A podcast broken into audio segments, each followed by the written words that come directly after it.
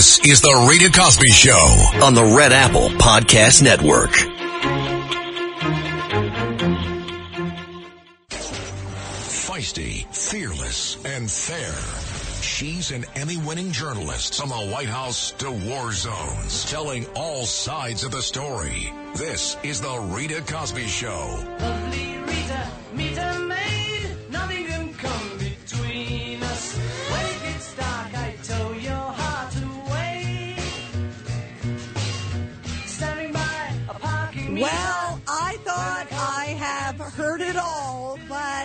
Good old Joe Biden, the president, keeps topping it. Now we know that he loves ice cream. I can't remember. Maybe you guys can refresh my memory if it's strawberry or chocolate, but we know that he loves ice cream. I think it's chocolate, even though I like strawberry better. But for the record, I think he likes chocolate. So he always talks about his ice cream, how much he loves these things, how much he enjoys them.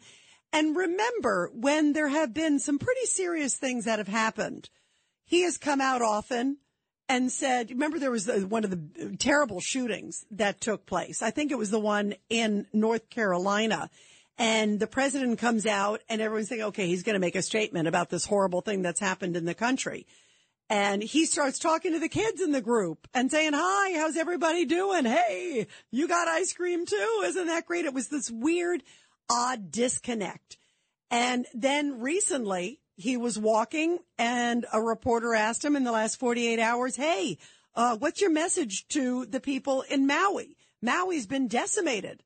There are more than a hundred people who are dead and it's going to get sadly a lot higher. If you look at just how decimated beautiful little Lahaina, which is this gorgeous town that I've been to many times in Maui. Well, that town is decimated. The people are desperate. They desperately need help. They're American citizens. And he's like, no comment. It was just the most bizarre thing. He does these weird things at the most inappropriate times and the weirdest times. And so now we have one that I think really, really takes the cake. Now he was making remarks before his speech touting his one year anniversary of the Inflation Reduction Act. Now, I'm not too sure why there were kids there. If you're talking about the Inflation Reduction Act, I don't think somehow they needed to hear about his quote Inflation Reduction Act, even though it's really a climate, you know, windfall, if you will, act. It's not really an Inflation Reduction Act, but it's technically the one year anniversary of his so-called bill.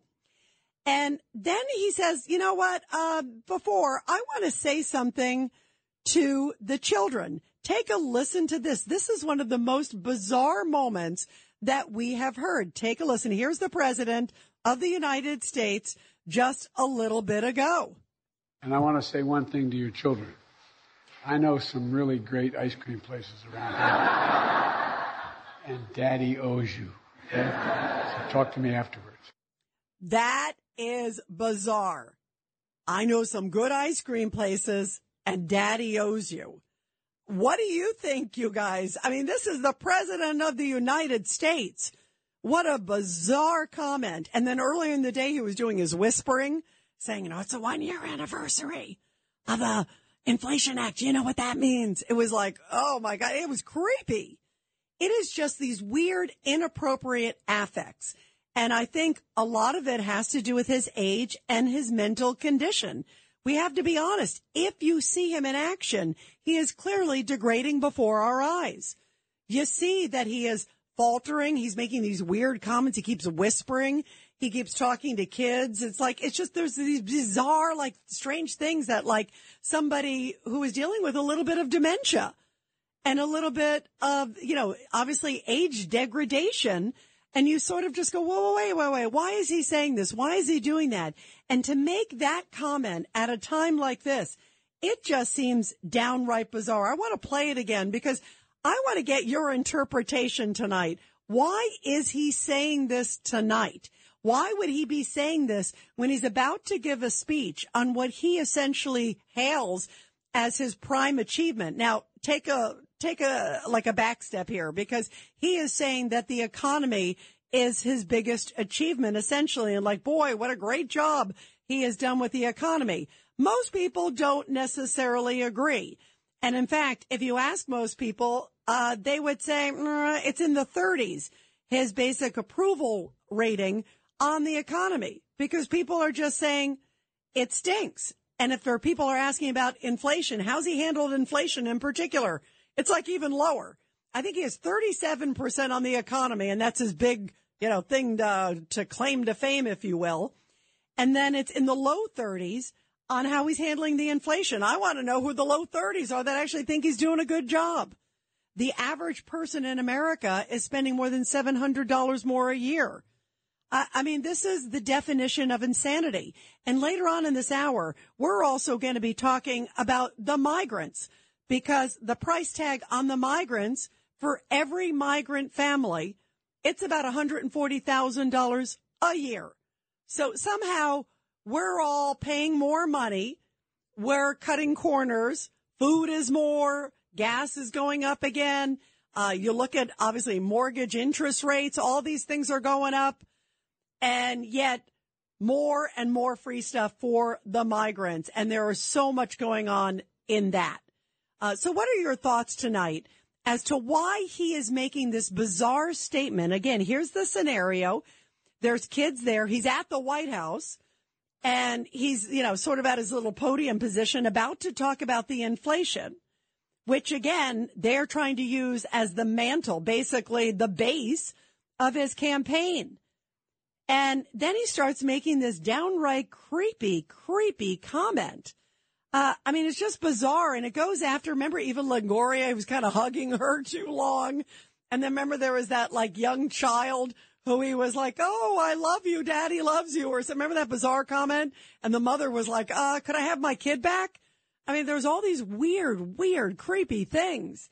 It's like, you know, when you go to like a, like an old age home and you're like, uh, stay away from the crazy guy in room four. You know, that's what we have in the White House right now. That's what we have at 1600 Pennsylvania Avenue. So take a listen. And again, I want to hear why you think he is making these comments and they're more and more frequent. The number's 1-800-848-9222, 1-800-848-9222. Here is the president of the United States about to talk about the economy and saying something downright creepy. And I want to say one thing to your children. I know some really great ice cream places around here. and daddy owes you. Okay? So talk to me afterwards. So talk to me afterwards. Daddy owes you. That is a weird, bizarre comment.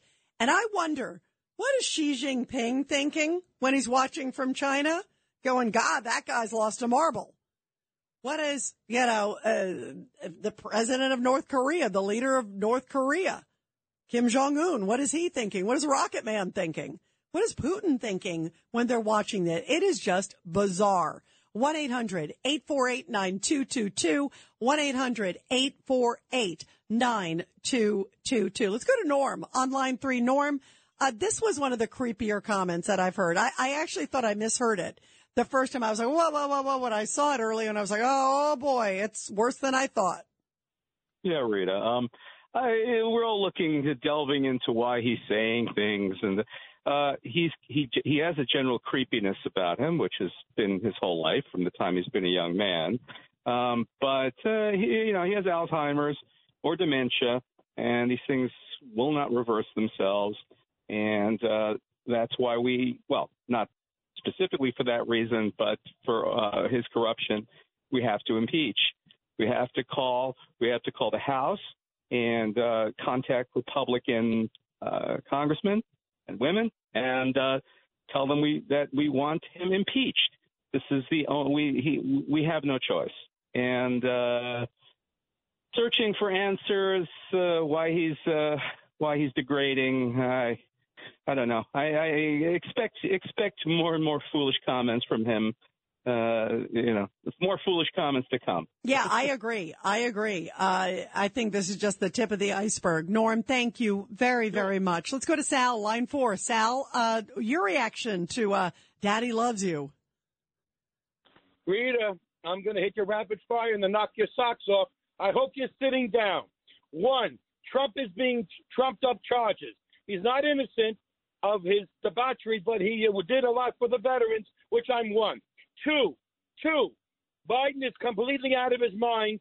And three, two American women, and I'm not a racist, two American women, 127, outside of Buffalo, were raped by two asylum seekers, and including the woman who was raped in front of a three-year-old a three-year-old child, traumatizing two people. Your worst fear about MS-13 burn in hell came true, and it was on uh, Dominic Carter show. Bottom line, they want to put the migrants, able-bodied men, Rita, at Fort Wadsworth, the oldest U.S. military still active in the United States. These men, I've seen them at the Salvation Army, the only one left on Staten Island. Able-bodied men, Central and South America and Arabic extremist Muslim countries, whose governments hate our guts. 20s, 30s, 40s, strapping, getting vouchers for clothing from the Salvation Army. Eric Adams, with our tax dollars, bought the vouchers, and Catholic Charity supplied them. And yet I've been calling for 13 weeks. Salvation Army on Staten Island get vouchers for American veterans in wheelchairs wearing rags, and they were turned down. They turned down the American veterans. And yet now they're looking to turn the American veterans out of the nursing home on Father Capodanno Boulevard. God rest his soul. He died in Vietnam. By, by the way, Sal. Sal, as you're talking about all this stuff, um, you're hitting a really important point because Fort Wadsworth, uh, in there in Staten Island, and earlier today, I was talking to Vito Fossella, who is the borough, is the borough president. Staten Island, uh, of course, one of the boroughs of Manhattan of uh, New York City. And Staten Island Borough President Vito Fossella was saying the exact same thing you were saying that this is just outrageous that that facility, uh, first off, there's a lot of military that live around there. And now what? Suddenly you're going to put a whole bunch of migrants in there. Second of all, that facility has been used for like charitable donations and events and different things. It's a park. And to your point, um, and Vito said this earlier. I thought this was just a, a travesty, just like you're talking about in your own experience, that he was saying how they were having a hard time getting money. Uh, I believe it was from the city, uh, you know, from others, other officials to help support veterans in need that desperately needed it. And somehow it was tight to find the money or they didn't get the money either way.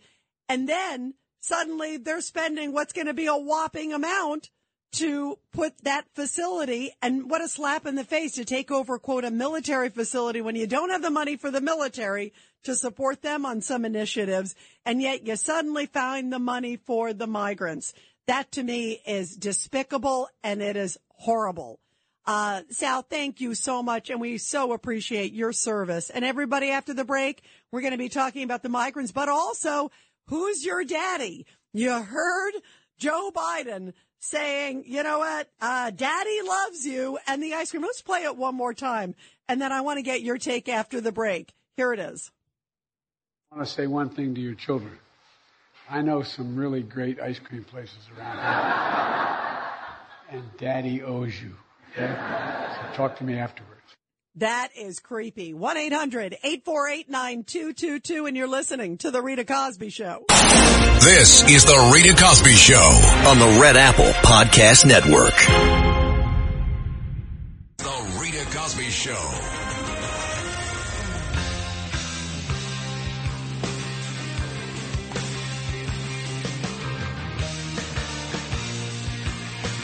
And by the way, coming up later on in this show, we'll also talk about the new date that Fulton County Fanny, as I think Tony last night dibbed her, which was a great line, Tony. I'm stealing your line, but I am crediting you. Uh, well, Fulton County Fanny has come up with a new date for Trump's trial that should start in Georgia. That's him and uh, basically all of Atlanta, 18 other defendants. Um, and we'll fill you in on the timing. Uh, no surprise uh, where it's landing. Uh, boy, does it look transparent that politics is behind that. We're going to talk about that later on in the hour. Meantime, we are talking about creepy Joe Biden, and that's the only way I can describe it. Uh, you know, daddy loves you. Here's the ice cream. I'm going to play it one more time because it's just so kooky. Here he is at the White House, your president of the United States.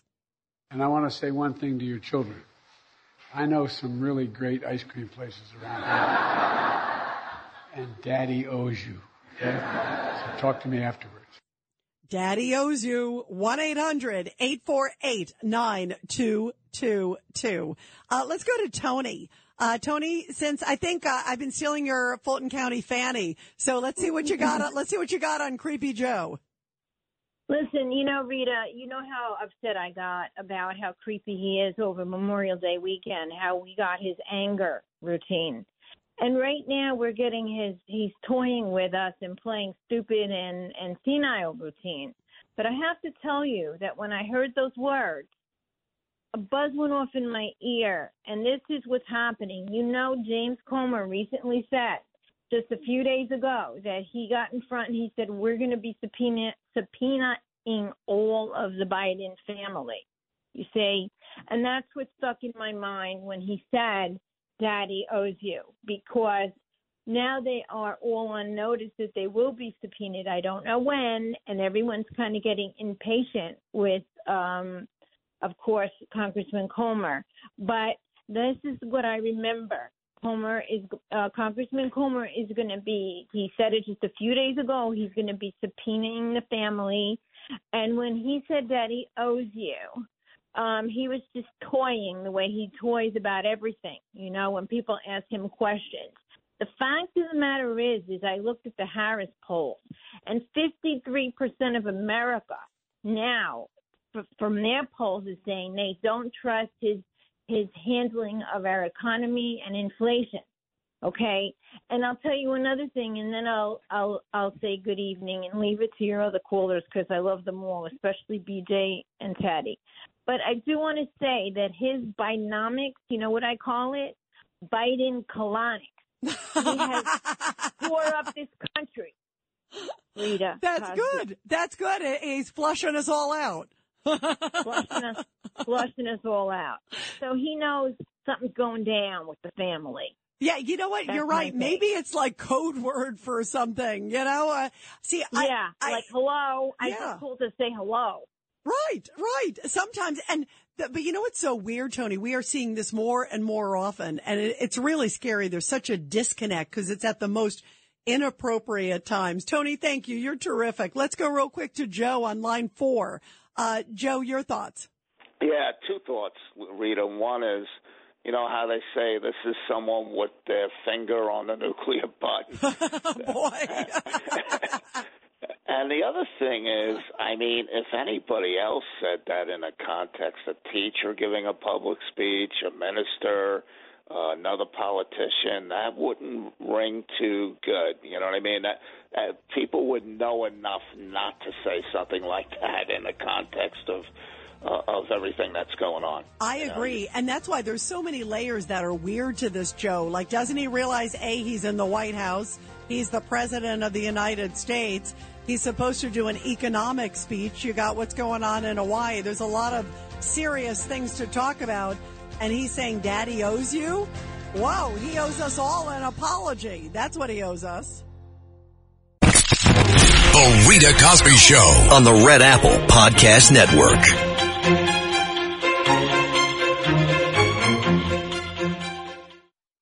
The Rita Cosby Show presents Back the Blue. And in tonight's Back the Blue segment, a very uh, sad story, just reminding everybody of the risks and how difficult it is to be a police officer these days. This story coming from Alabama, where a police officer was thrown from a suspect's vehicle and run over during a traffic stop.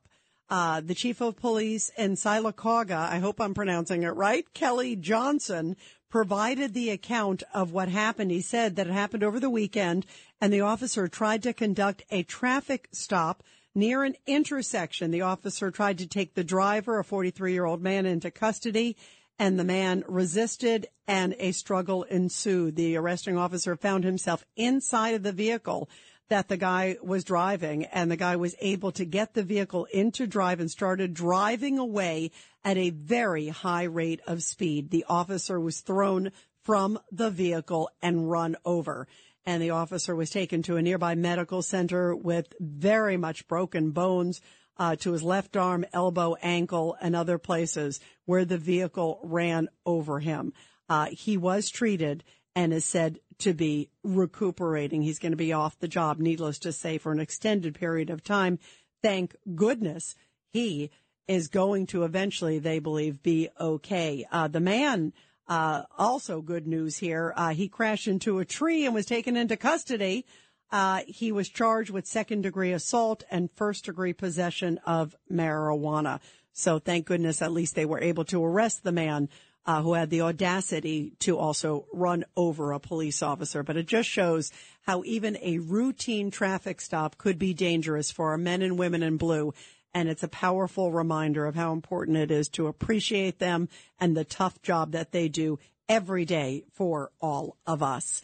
Well, we have been talking about these really weird comments coming from Joe Biden. Uh, today he's at the White House at this event and he does this daddy owes you to the kids when he's supposed to be talking about the economy. And there's so many problems going on, sadly, in the world. You think about Ukraine, you think about all the things in Maui. Those images are just so heartbreaking. It's bizarre. And it harkened to another time that he said not that long ago. Remember, sadly, after that school shooting that took place in Nashville, Tennessee, where six kids were killed and a gunman walked in, remember, and opened fire it was just, it was so sad and so heartbreaking. And then the president says, okay, I'm going to come and do a speech. And everybody thought, okay, he's going to come and, you know, try to bring the country together and say something about how terrible it is about the kids and all these other things. And then he comes out and he starts laughing. Remember, it was just so weird. It's this emotional disconnect and it's, there's something clearly going on. Take a listen. Who could forget this moment? This happened not that long ago. Sadly, right after that shooting in Nashville. My name is Joe Biden. I'm Dr. Joe Biden's husband. And I ate Jeni's ice cream, chocolate chip. I came down because I heard there was chocolate chip ice cream. By the way, I have a whole refrigerator full upstairs. You think I'm kidding? Uh, no, we don't think you're kidding. Um, and that was March 27th. I mean, there's been these weird things. It's like there's something going on. And I, maybe there's some experts out there on like psychology or, or dementia where there is clearly a synapse happening because he's saying all these really weird things about ice cream all the time. And they're always at some of the most inappropriate times. It truly is troubling. And it makes me think, what is the other, what's the world thinking when they see all these other, you know, serious things that are going on and Putin, here he is with everything that's happening in Ukraine and look at what's happening around the world. And then here's our president laughing about ice cream. It is bizarre. And the statement tonight that he made about daddy loves you, it is just downright creepy. 1-800-848-9222. 1-800-848-9222. Let's go to John in North Carolina. Go ahead, John, your thoughts. Hello. Um, Chairman Mao distributed pictures to everybody in China during his reign when he was established, and people had to put them in their house, especially in the bedroom. And I read about this, and it looked like that Chairman Mao was looking down on you, you know, the sacred bed where you slept and did other things. And it was intrusive, but it was a way of control. So what's your point with this? No, when is Biden going to do it? When is Biden going to distribute pictures of him? I mean, he does all this other stuff. You know, why not? So Yeah. that we can all. That, by the way, you it would fit. So it can be gazed down upon. But look, by the way, it would thing. fit. By the way, John, it would fit with all this kooky, crazy, wacky stuff. Um, I think he would prefer uh, a picture of ice cream based on what he said tonight than a picture of himself. Uh, and I'm not even sure, you know what's so scary, John? I'm not even sure that he realizes that he's at the White House, that he's the president of the United States. I mean, this is a man who I met Joe Biden, guys, uh, back in the 80s. You know, I remember meeting Joe Biden for the first time when I was in college. Um, and, you know, uh, for a lot of his foibles, and there's a lot of them, um, he was still always very sharp. And he is clearly degrading before our eyes and saying the most inappropriate, wacky, weird, bizarre things. Uh, let's go to John on line four. Uh, John, your thoughts. Hi, Rita. How are you? How you doing? Good. What do you think? I think um, I want to ask the Democrats that are going to be voting for Biden if they would drive in the car with him in New York City at any time of the day, or put their kids in the car with him. How about that? And um, no way. Yeah, and Trump is Trump is also correct when they're saying there was tampering. What about the pre-stuffed um, ballot boxes? How do we know they weren't pre-stuffed? Who checked them? And what about the the the, the papers that were mail-in ballots and the fibers in the paper were never bent? They were all flat. What about those? How come nobody's talking about that? Well, here's John. First off, um, you know, an interesting point, and and I don't know all the details about any of those things, but what I will share with you is Dershowitz made a really powerful point. He made the analogy saying that Trump has a right to question the election, to question uh, that he doesn't feel it was appropriate, that he doesn't feel it was done the right way, and he said just sort of like um, Dershowitz said when he was representing Al Gore in 2000. Remember, the whole thing was over hanging chads. Is it a hanging chad? Is it a half hanging chad? And he said, he, he said, I still believe that Al Gore won that election. So what are they going to do? Lock up Dershowitz? I mean, I mean, you know, whether it's correct or not, uh, almost may be irrelevant from this particular case. Um, and also the federal case too, because Trump believed that it was correct, and you have a right to question uh, if the election was done appropriately. And he says he did it for America. He did it for American justice. And if you look at all these other people, you look at Hillary Clinton, you look at Stacey Abrams, all these other people who've said uh, that he's either illegitimate or that their elections were illegitimate. Uh, how is that different? You know, and that's where it gets into some really sticky terrain, which is why I think this latest case uh, is going to be tough for him. I really, really do. And in fact, I want to play. Um, this is cut 19 because uh, this week has been certainly one a doozy. Um, there's some new news tonight from Fani Willis, as Tony calls her, Fulton County Fannie from Fulton County, Georgia.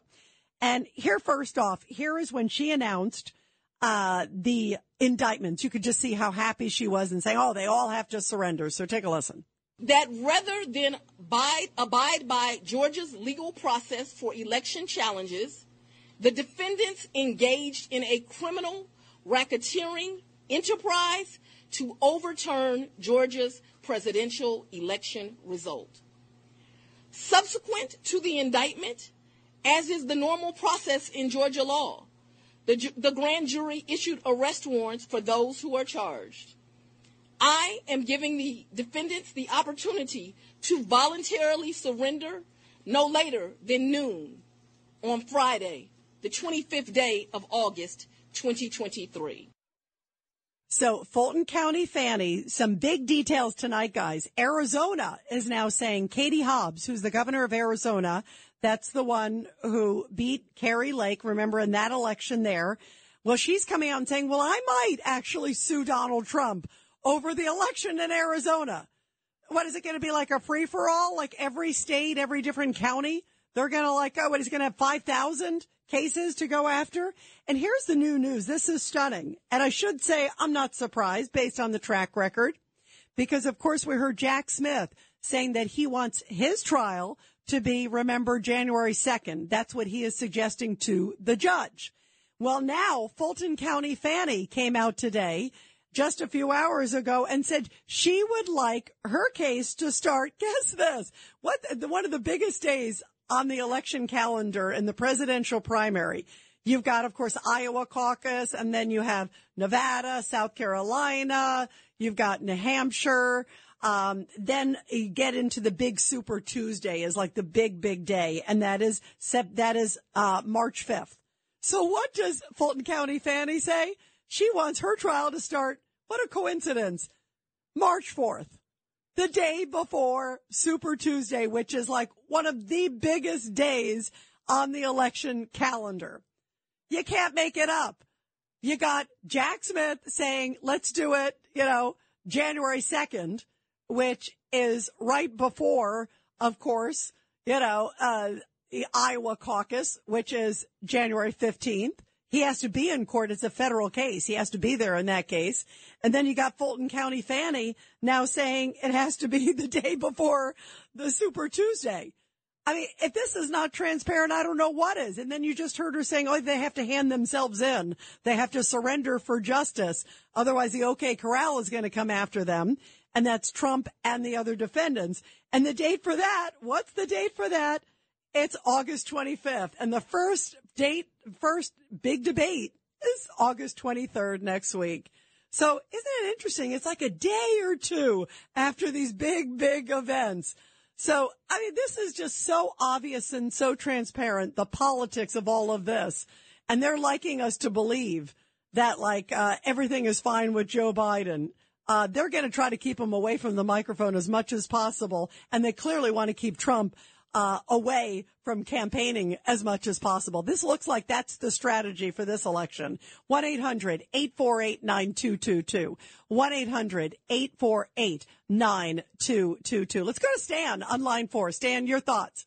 You know, I, I want to ask you a question, and you know, I'm, I'm never, I never get mad with you because we end the conversation good. And what's wrong with you tonight? I mean, what is this constant? He says something, and it's like disgusting. It is weird. Stan, it's not Stan, weird. oh, Stan, No, Stan. you make it Stan, disgusting oh, what he's Stan, saying. Stan, You make it because, like he's a because Stan, pervert. Stan, I didn't say that. You did. Well, it's oh, coming out of your mouth. Oh, It- Stan, I can't Stan, believe the what you're talking to. because you know why? It is creepy. And I, I, you've said perv, so I'll use your words, okay? I said creepy because there's something weird and bizarre about it. Let's, let me play it and then let me see if any right-minded person would agree with you, Stan. Here it is. Here he is again, uh, today, your president, Stan, who you think is the greatest. Here you go.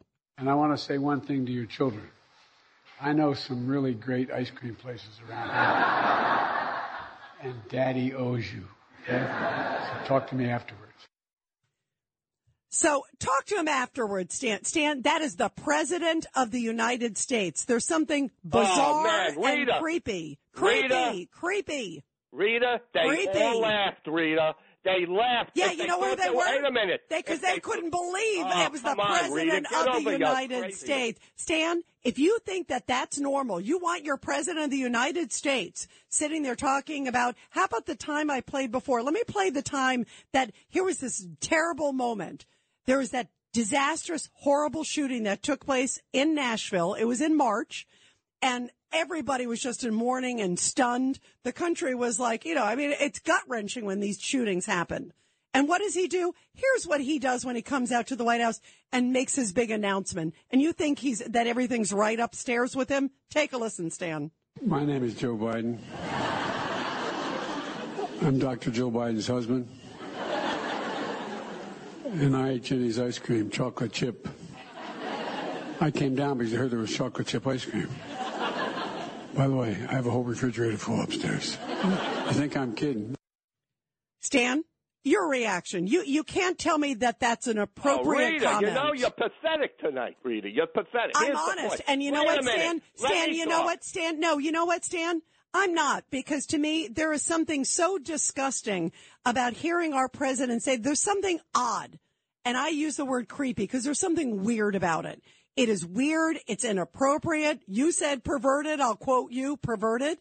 And so as we're dealing with all this, this is not normal for the president of the United States. It's not impressive. And, and clearly he is degrading before our eyes. But you won't admit it, Stan, because Orange Man bad and Biden is, you know, is a, a Rockefeller. You know, he's, he's Shakespeare, Rockefeller, and Albert Einstein all in one. Go Nothing, ahead, Stan. Rita. Oh, can I talk now? Thank you. Yes, you sure may. Uh, Go you. ahead. Okay.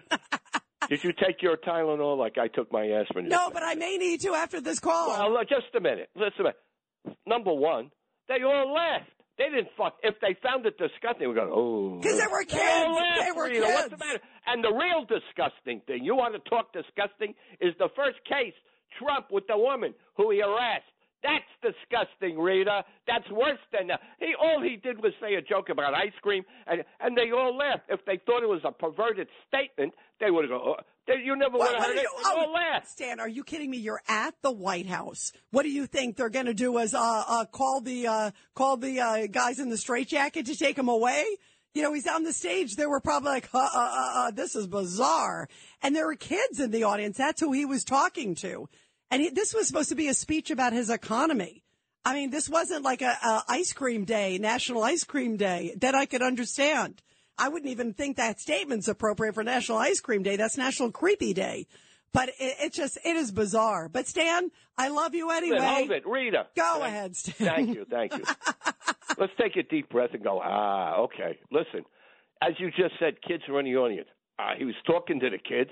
I didn't find anything disgusting or weird about. I mean, you just said it. The kids were in the audience. The parents were there. He talked very nicely. Then ice cream. I like ice cream. Junior. so what? I mean, he's not taking these kids in the back room like Donald Trump might do. Oh my, oh Stan, that is so inappropriate. Stan, first off, you have a really good sense of humor tonight. And that's why I love you. Anyway, we'll continue your Love calls. Bye, Stan. Love you too. Yeah. Wow. Wow. Wow. I do need Tylenol after that one. 1-800-848-9222. The Rita Cosby Show. on the Red Apple Podcast Network.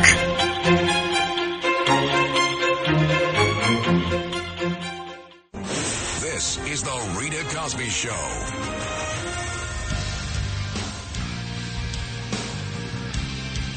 And by the way, in the next hour here on the Rita Cosby Show, we will talk about the migrant crisis in New York. Big protest tonight. Also, things are so bad for police across this country that an entire police force in one town in America just resigned uh, because they said the pay is so low and the morale is so low. That is tragic. And we're going to talk about that. And of course, talk about President Trump and all these new details. Meantime, you just heard Stan uh, say that, uh, boy, Joe Biden is the smartest, most coherent man he knows, essentially. And it's not National Ice Cream Day, Stan. Take a listen. This is downright creepy and, in your words, perverted. And I want to say one thing to your children. I know some really great ice cream places around here. and Daddy owes you. Okay? So talk to me afterwards. That is just weird. It's the president of the United States. It's odd. It's weird. It's creepy. That's the word I used before. And Stan, I stand by it. 1-800-848-9222. Let's go to Pete. Line two. Pete, your thoughts. Hi, Rita. First of all, for Stan, the message is I decided, besides for six bullets for Trump that I would take, a tomahawk missile. I would go that far. Now, the second Wow, thing you is, are a you are a diehard supporter of Trump. That's right. Now, out in Staten Island at that home there that was the protest for, my cousin Joseph, who is uh, disabled, was there for like about 10 years, loved it, was dancing and everything, and happy as, happy as could be. They jacked up the price, and the, us family members, we got together and we said, we'll contribute to it. And then they told them it was going to be, uh, you know, they were going to uh, re- redo it, you know, fix it up. And he had to move out. And now he's out of there. He loved it so much. And now, is this the location with the migrants? Is this where you're talking about with the That's right. migrants? Ah, you know, Pete, That's it, right. They know Pete, about it is this. They've about- shocking. Um, and, and just so everybody knows, it's in Staten Island, New York, and it is now being retrofitted. I guess, you know, they basically closed it down essentially and moved everybody out. And then Right. soon after, now suddenly all these migrants, um, are planning to move in. I mean, this is, you know, Pete, it, they are, there are so many locations in this city. It is so unbelievably overwhelming. And, and it breaks my heart to hear what you just said about your uncle. Wow. Wow. Wow. Wow. That is just, that is a scary situation, Pete. Uh, let's go real quick to David, line seven. Um, David, your thoughts about, uh, Stan, Ted, and ice cream. Hey, uh, uh, Rita, I have to modify my comment a little bit. I'm two calls behind Stan, who flew right over the target and dropped a moron bomb. Those people laughing and ha ha just is disturbing. It's very disturbing. Yeah, I'll say a lot of the things that he says are very disturbing. And you're right. Why are they laughing? I think some of them were kids and they were probably like, is this the president? Is it ice cream day? The Rita Cosby Show. on the Red Apple Podcast Network. Feisty, fearless, and fair. She's an Emmy winning journalist from the White House to war zones, telling all sides of the story. This is The Rita Cosby Show.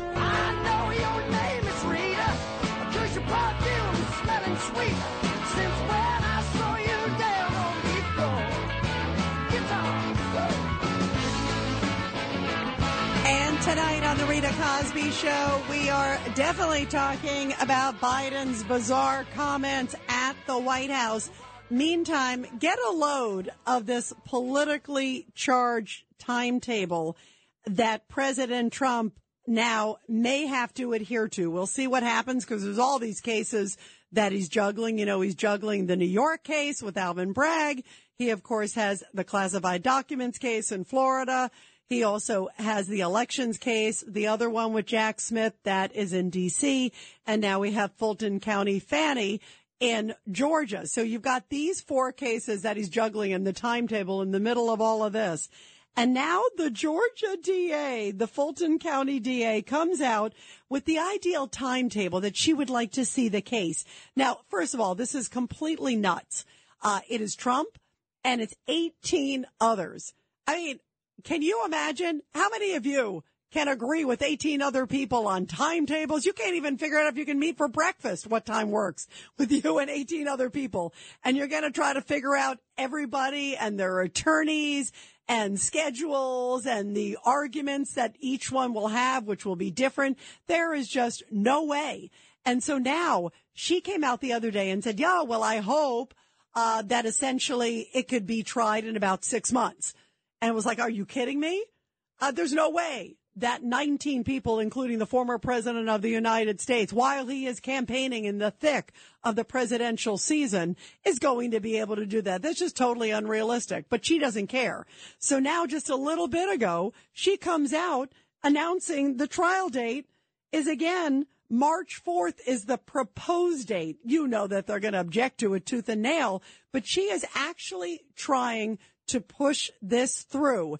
And it is the day before the key Super Tuesday primary, which is all the big, big, big primaries. I mean, this is one of like, it's in the throes of all the elections and everything else. There is just no way. It is crazy. That's the day that's huge, especially for the Republican Party, of course, this year, especially if it's in the middle of a heated race. The, you know, nomination may not be decided by then. And that's where it's Alabama, it's Arkansas, uh, California, Colorado, Maine, Massachusetts, Minnesota, North Carolina, Oklahoma, Tennessee, Texas, Utah, Vermont, and Virginia. That is when they all hold their nominating contests.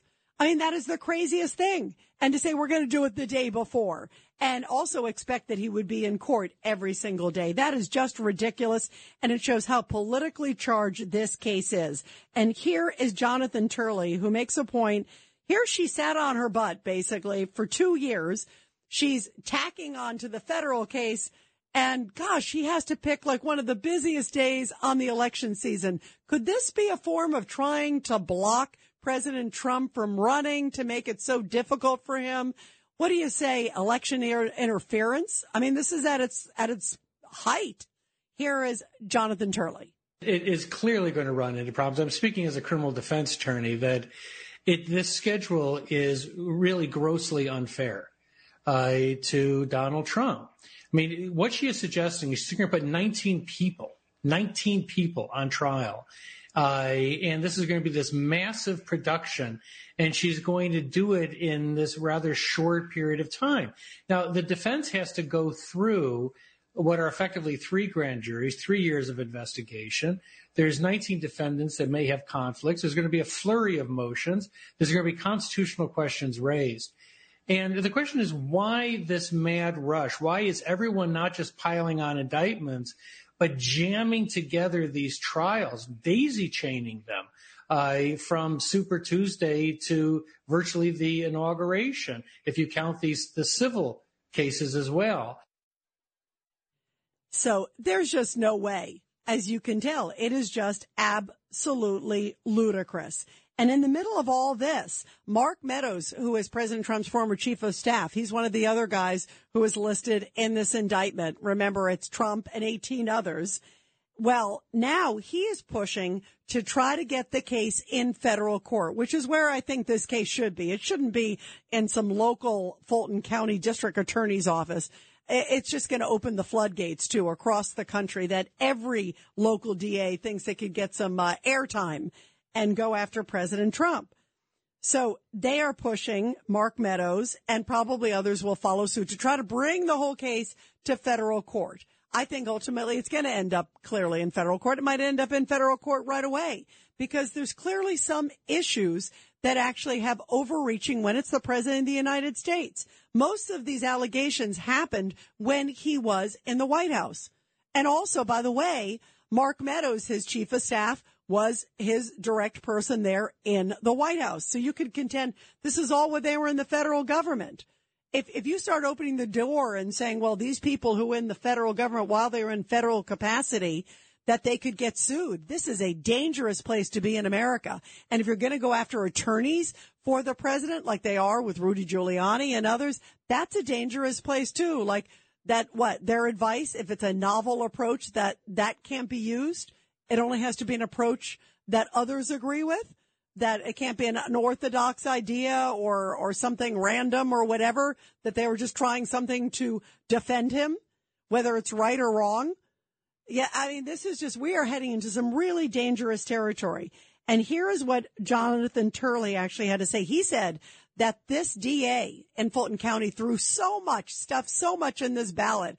It is, and, and this indictment, it is so overstuffed, this indictment with so many things that President Trump did while he was in office, a tweet he did, a phone call he did, all of these things added up to these different counts and all these other things against him.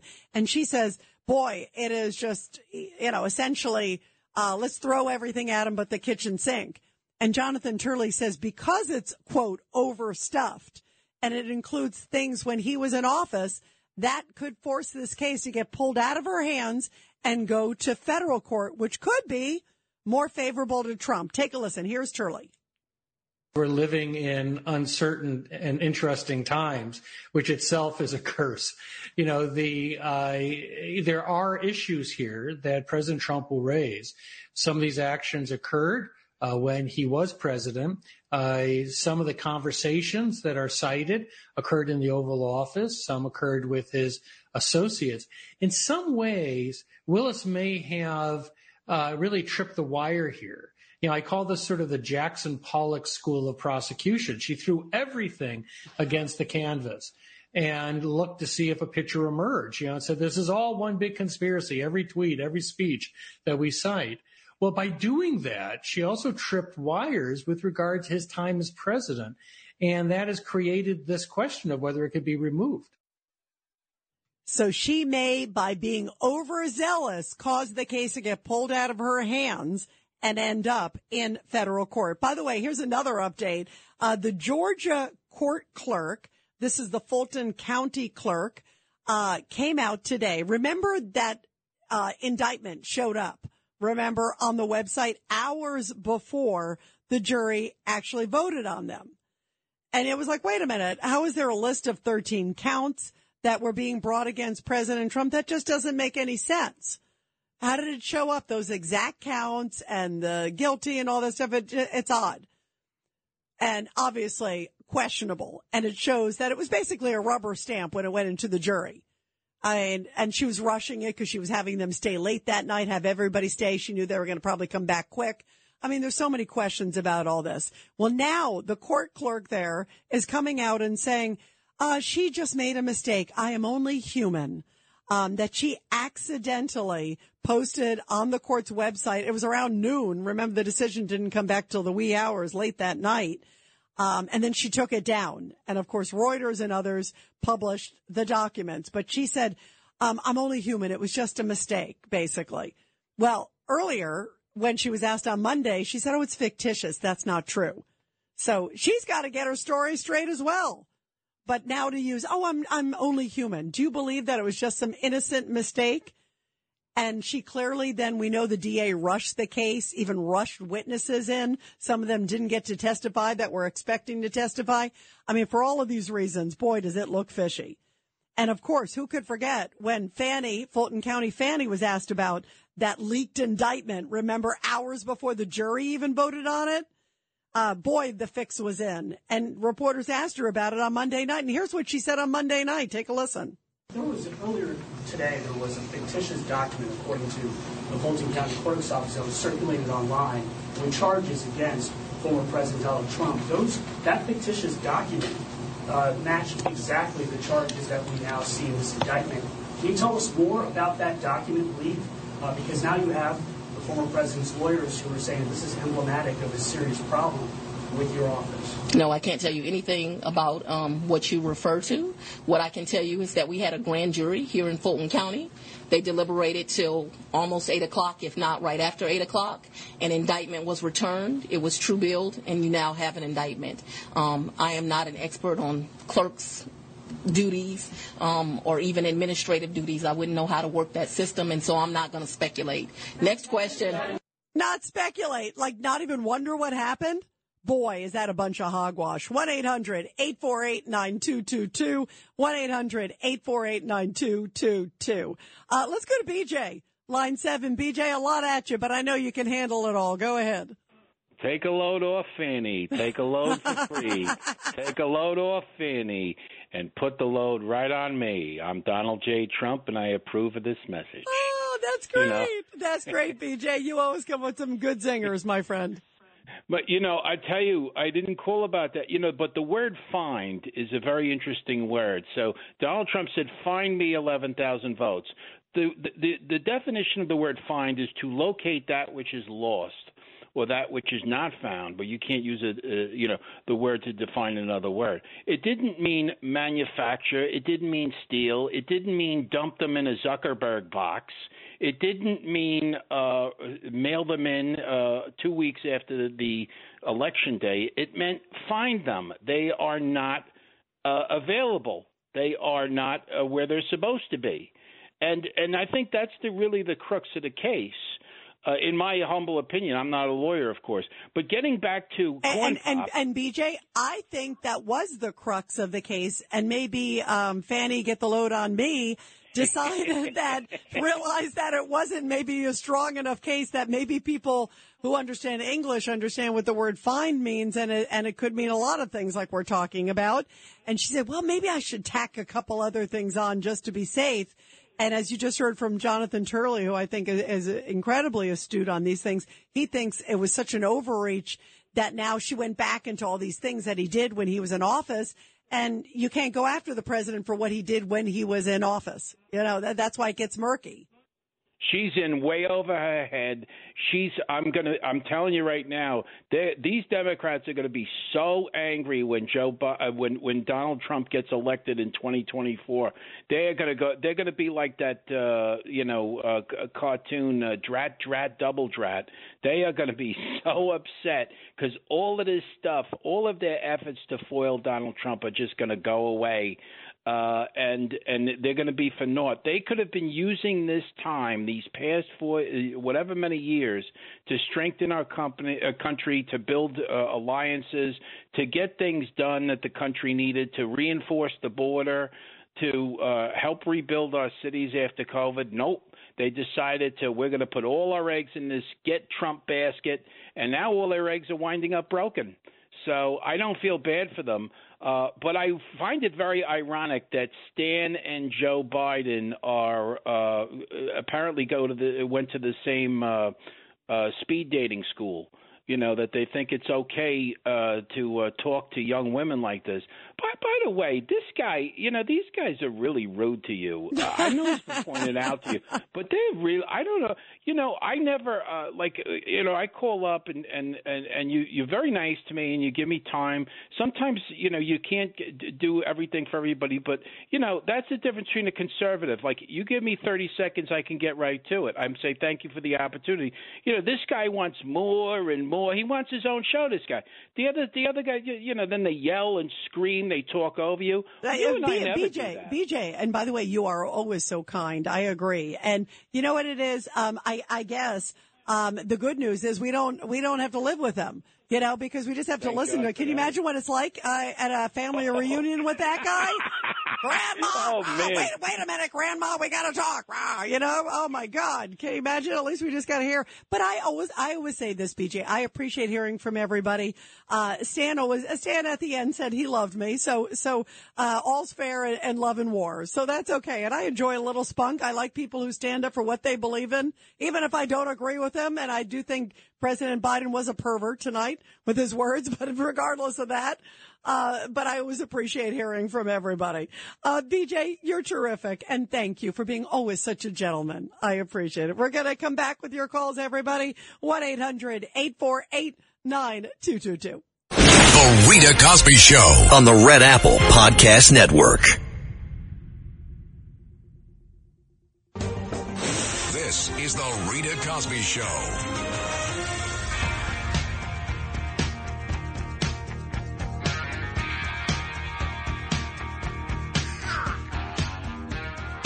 And coming up on the show, we're going to also talk about the migrant crisis that is taking over New York City and really almost every single city across this country. A big protest tonight, especially in Queens, New York. Uh, where a new migrant shelter just popped up recently, uh, basically for 1,000 single adult male migrants. Uh, and it's on the grounds of Creedmoor Psychiatric Center in Queens. What could go wrong there? Uh, psychiatric center, and then you got uh, migrants there, single adult men. Um, and then there's also another one on Randall's Island, which is in Manhattan. That's with 2,000 beds. And people in communities now that are right near there are saying enough. They are fed up. And I want to know what took them so long. Uh, and also, I would like to see some Democratic leaders in New York City and other cities across this country say to the White House, enough, close the border. So we're going to talk about that. And of course, Trump and Biden's weird, weird, uh, liking to ice cream. 1-800-848-9222. 1-800-848-9222. Let's go to Alex, line seven. Alex in Brooklyn. Your thoughts, Alex? Hey Rita, thanks for taking the call. You know, Stan got it wrong again. Uh, the thing is, At least he's consistent. President, By the way, he's consistent. I'll give him that. No, I, I like that. I like that. I, I at least when you know if you hire him, you know exactly what, he, what he's full of. Okay.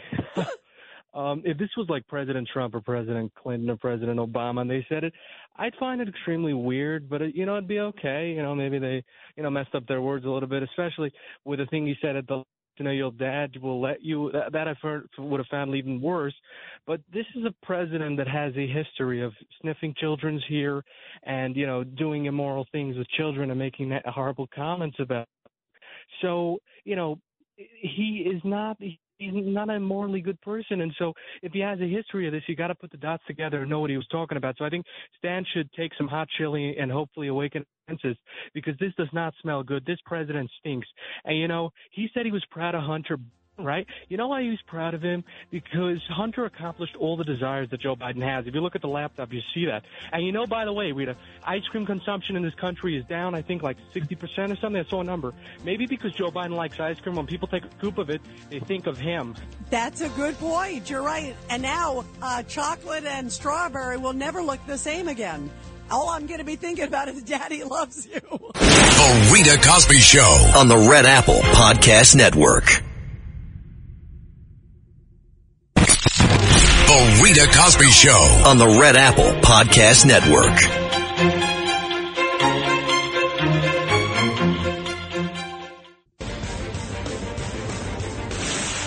Rita Cosby is on. The Rita Cosby Show presents Support Our Heroes. And in tonight's Support Our Hero segment, which I love doing every night here on The Rita Cosby Show, a very powerful story coming from Holiday, Florida, where four Vietnam War veterans with eight Purple Hearts among them received well-deserved appreciation from a grateful crowd in celebration of National Purple Heart Recognition Day, which took place this month on August 7th. A local VFW post honored a series of different veterans there. And the Purple Hearts, by the way, were awarded to service members who receive wounds serious enough to require medical attention at the time as a direct or indirect result of enemy actions. George Washington recognized such soldiers with what, which, what was then the badge of merit. Back in 1782, Congress established National Purple Heart Recognition Day in the year 2000. And also the presentations were made by retired U.S. Air Force Colonel Jerry Custin, who is an aide to U.S. Congressman, my friend Gus Bilirakis, who is a member uh, of the auxiliary. By the way, his father, Michael Bilirakis, also served in Congress and is a member of the Holiday, Florida VFW Post. So how beautiful. And Gus is a huge, huge patriot. First of all, bravo, of course, uh, to him and everybody organizing this event. And of course, to the four Vietnam War veterans. How amazing that eight, they have eight Purple Hearts and to be able to recognize them on National Purple Heart Recognition Day. Such an important day. We love you. We appreciate you, Vietnam vets, and welcome home. And especially love you and love your families.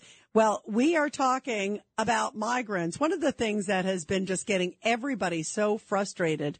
Uh, we were just talking, Pete, who called in earlier, talked about the fact that on Staten Island, uh, they are looking at Fort Wadsworth, which is basically a military facility now sort of turned into a park. Uh, but it has been, you know, essentially used for many, many years over the years for military events. Um, at a time where money is tight for American citizens. I think about what's going on in Maui. Boy, they deserve a lot of money. Uh, anything that they could get to be able to help them, to facilitate them, uh, they need so much. And yet everything seems to be in New York City about paying for the migrants. And we've seen recent stories of late of a number of migrants coming out and saying, boy, uh, the location is really nice. Uh, we're getting free this, we're getting free that. Uh, we're really enjoying the great food that we're seeing. Uh, we're enjoying the free phones. Mom and dad, come on over, bring Johnny and everybody else. This is a great place. Uh, and you go, wait a minute, this just doesn't seem right. Uh, it is costing each migrant about $10,000 a month to take care of them. That's an enormous price tag. And Eric Adams came out this week and essentially said it's going to cost about, you know, several billions, billions with a B dollars by the end of next year. And that they've already taken care of more than 100,000 migrants. I would love to see Democratic leaders, whether it's in New York or any other city, standing up to the White House. Not only a couple things, turn the buses around. Don't sit there and greet them and shake their hand and give them the free food and the free champagne. Turn them around to prove a point to the White House and say, bring the buses back to 1600 Pennsylvania Avenue. Bring them back to the Naval Observatory where Kamala Harris is. You know, I mean, obviously you want to make sure they're taken care of. These people came. You don't want to make sure that they've got food and other things, but send them back to Washington DC and let's see how President Biden handles taking care of them. I mean, this is just crazy. Uh, so I'm hearing New York leaders, of course, speaking out. They're saying things. They're frustrated, but you want to hear a lot, lot more than just complaining about the money and saying we need more money. That doesn't solve the problem. They're going to keep on coming. The more money you have, the more facilities you have, the more the open border is. They're just going to keep on coming. And so tonight, uh, there was a big, big protest that took place uh, at uh, Creedmoor. This is the psychiatric facility. And this is a location where there's been a lot of people complaining uh, because, again, they're putting 1,000 single adult males in tents. They opened it up a day early, despite all the frustration, all the people that are angry in that location saying, we don't want this in our neighborhood. Uh, do you think that that could be a problem, having single adult males, a thousand of them, there in the smack middle of all that? There's not a lot of transportation in that area. I mean, there's just so many issues. And it's the location of a psychiatric facility. So this recently, this is an angry resident in Queens, New York, uh, who last week was confronting New York City Mayor Eric Adams. Take a listen to this exchange. Mr. Mayor, what about Rikers Island? There are abandoned buildings there. They could house 20, 30,000. But not at Creedmoor, not in our neighborhood. It's a total We're going to destroy our neighborhoods. We're going to destroy the property values. We're going to. There's going to be crime. There's going to be drug taking. One at a We don't know folks, what's one at going a to. time. Yeah, the residents were like, uh, this is not a good thing. You know, I mean, th- this is just, we are in like Lulu, la la land. This is just crazy. And so WABC radio host Curtis Sliwa, founder of the Guardian Angels, uh, well, he got arrested tonight at Creedmoor. We were talking with him earlier today. I think it's his 78th arrest. Uh, so he's a veteran of this, but he is so passionate and so angry about the migrants there coming into that facility, as many people are in the neighborhood. He's big into safety. Uh, so here's what he, uh, here's some of the sound as he's getting arrested just a few hours ago. Sidewalk, please. New York City Police Department. One second, one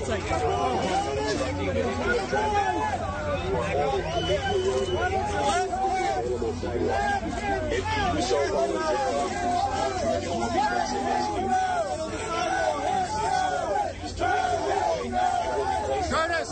Curtis!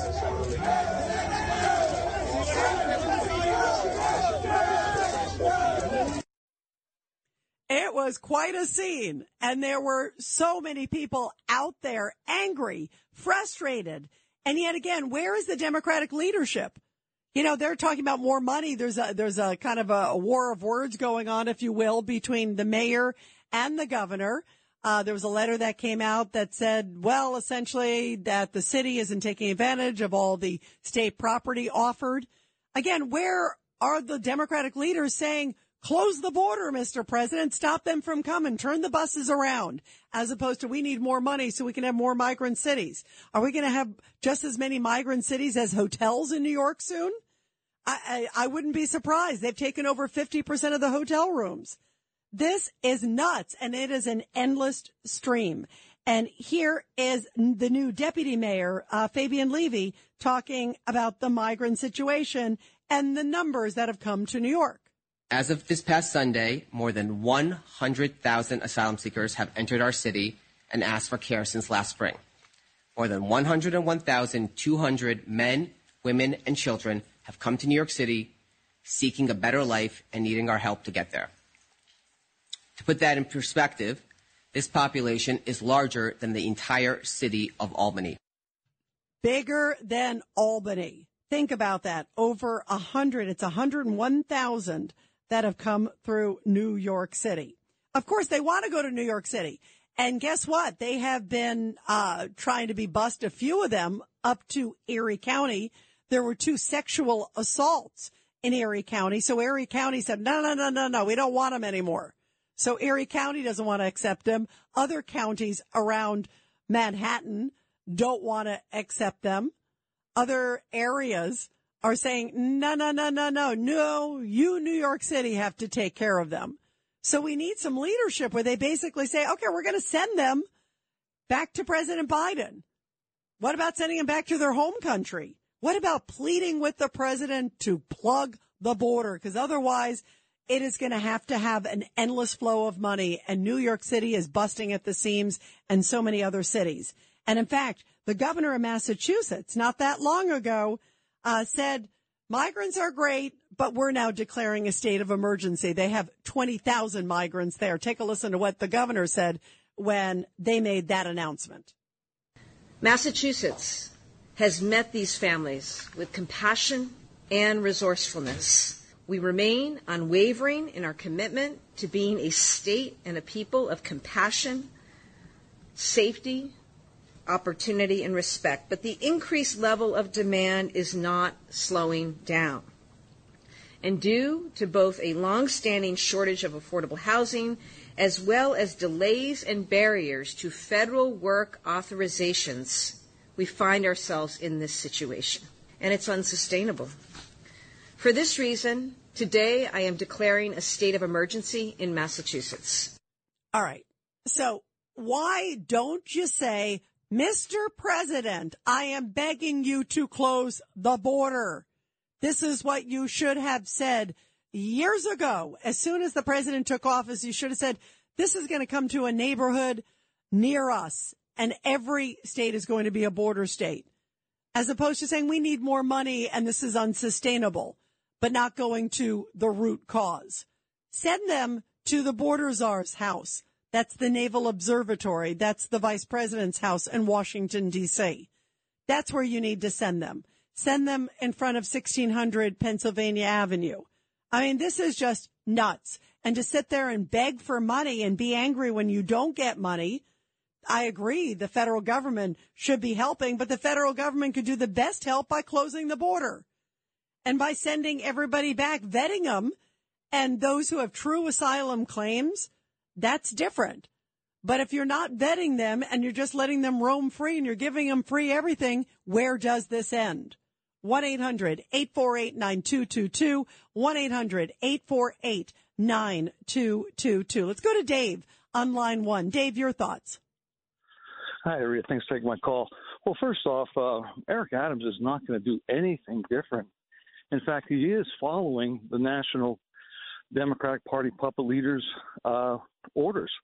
They want this to happen. They want to create a, a, a, a crisis like this to compel the general public to ask the Democratic Party and the politicians to bail this out and provide funding to support them, and then basically get them all uh, matriculated into the society on, on safety net provisions, and eventually make them into dependent Democratic voters.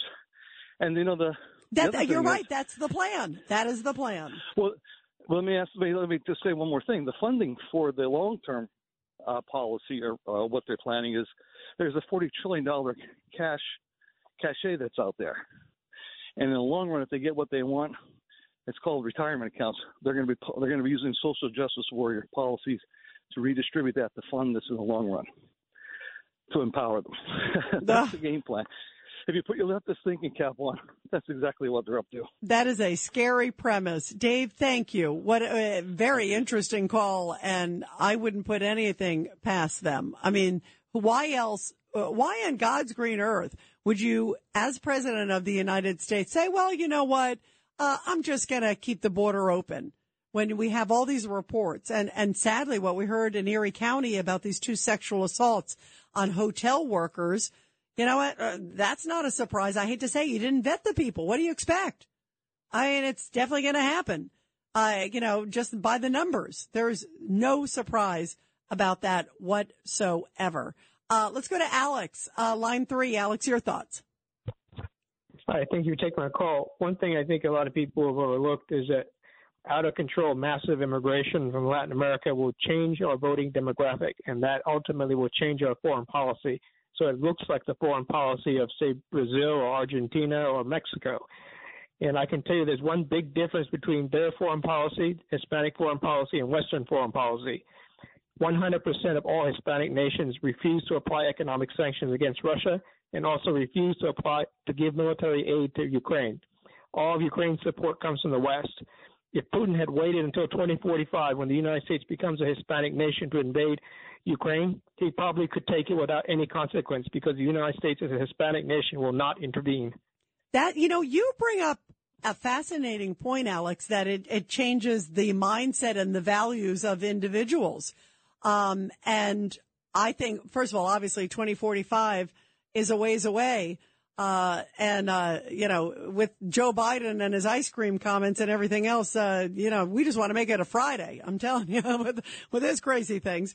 Um, but I agree with you that, um, that it, you're right. It changes the makeup. Um, and also, most importantly, you want to have people that come to this country. And there are people, I don't blame the migrants who are coming here. Um, you know, America's a great country.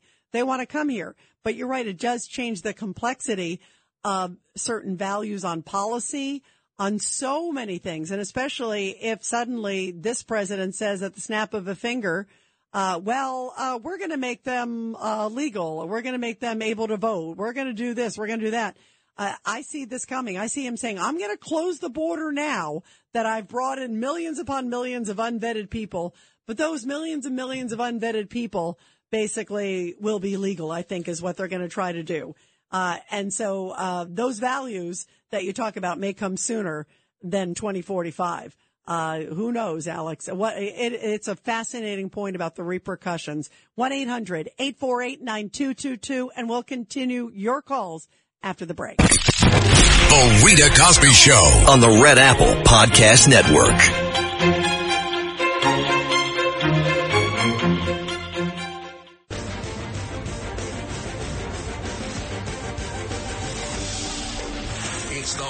Cosby Show.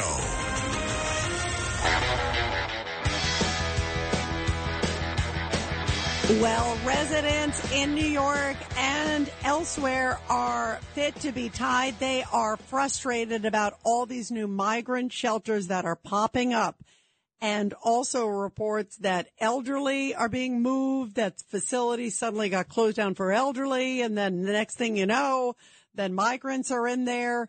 Also veterans, a space where they could have used it for something else. And then suddenly uh, it's being used as a migrant facility for thousands. And all we hear from Democratic leaders is send us more money, Mr. President, and we need more money.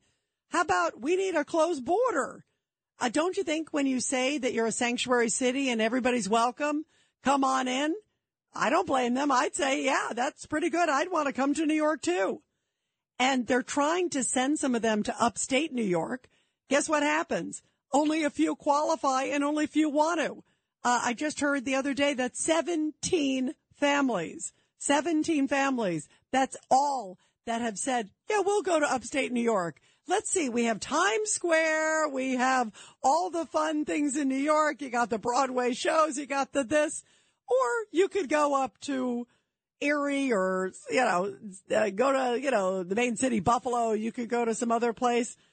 Don't you think all the glitzy lights and all the other things says, oh, I think I'll stay in New York City. And that's what's happening. They don't want to go there. They want to stay in New York, New York. Because if you can make it here, you can make it anywhere. So what do you think about that? Well, here is Eric Adams. This is the mayor. And last week, boy, uh, angry residents came after him. I mean, everywhere he goes now, they are so frustrated. Listen. For over a year, I've been calling for residents like you. I've been saying over and over again, this is going to come to your communities. We need to be united together to stop this. I've been saying be that for over a our year. This should not be coming to Bellerose. Well, tell Biden to stop it. Tell your president My to stop president it doesn't and want close the border. Tell your president to close the border. That should be the first thing, as opposed to saying we need more money so we can have more of them here. What is it going to look like a year from now? Are you going to recognize New York City or is it going to be 10 cities everywhere? Central Park is next? Schools? I mean, what's next? 1-800-848-9222. Let's go to Tom, line two. Tom, your thoughts about all this. where do you where is Chuck the Wimp Schumer? He's got that big mouth. He went to the Supreme Court, marched around on all those big statements, and he's nowhere. He's in a bunker. He's following Biden's thing. Hide, hide, hide. Yeah, At you're right. The mayor's out in public. Yeah, I- by the way, I agree with you. You're right. He is ducking and hiding. You know, Tom, you bring up a superb point. And and I have said this about the mayor. I'm glad that at least he's voicing frustration and anger. Uh, and the White House doesn't like that. Uh, can you imagine if he's really said, "Hey, listen, close the border"? You know, your policies created this. They're not even happy that he's asking for money. But you're right. Chuck has been silent as far as I know, Tom. Yeah, and he's the guy that always on those Sundays would have those sound bites on the latest thing that's going on, and he's going to fix things. He is buddies with Biden. You see him together all the time, and he is responsible for what the hell is going on. And you know what, Tom? Bottom He's line. and he sees what's happening in New York. We all do. You can't miss it. There are migrants everywhere. This is his state. A great point. Let's go to Jacqueline. Jacqueline, line one, real quick. Jacqueline, your thoughts. Rita, they should send the migrants next stop, Forest Hills to Stan's house, Yonkers to Teddy's house, and I figured out why Teddy can't understand what I explained to him. A, brain, a bear's brain is only one third the size of a human's brain. Jacqueline, you made me laugh. The Rita Cosby Show. on the Red Apple Podcast Network.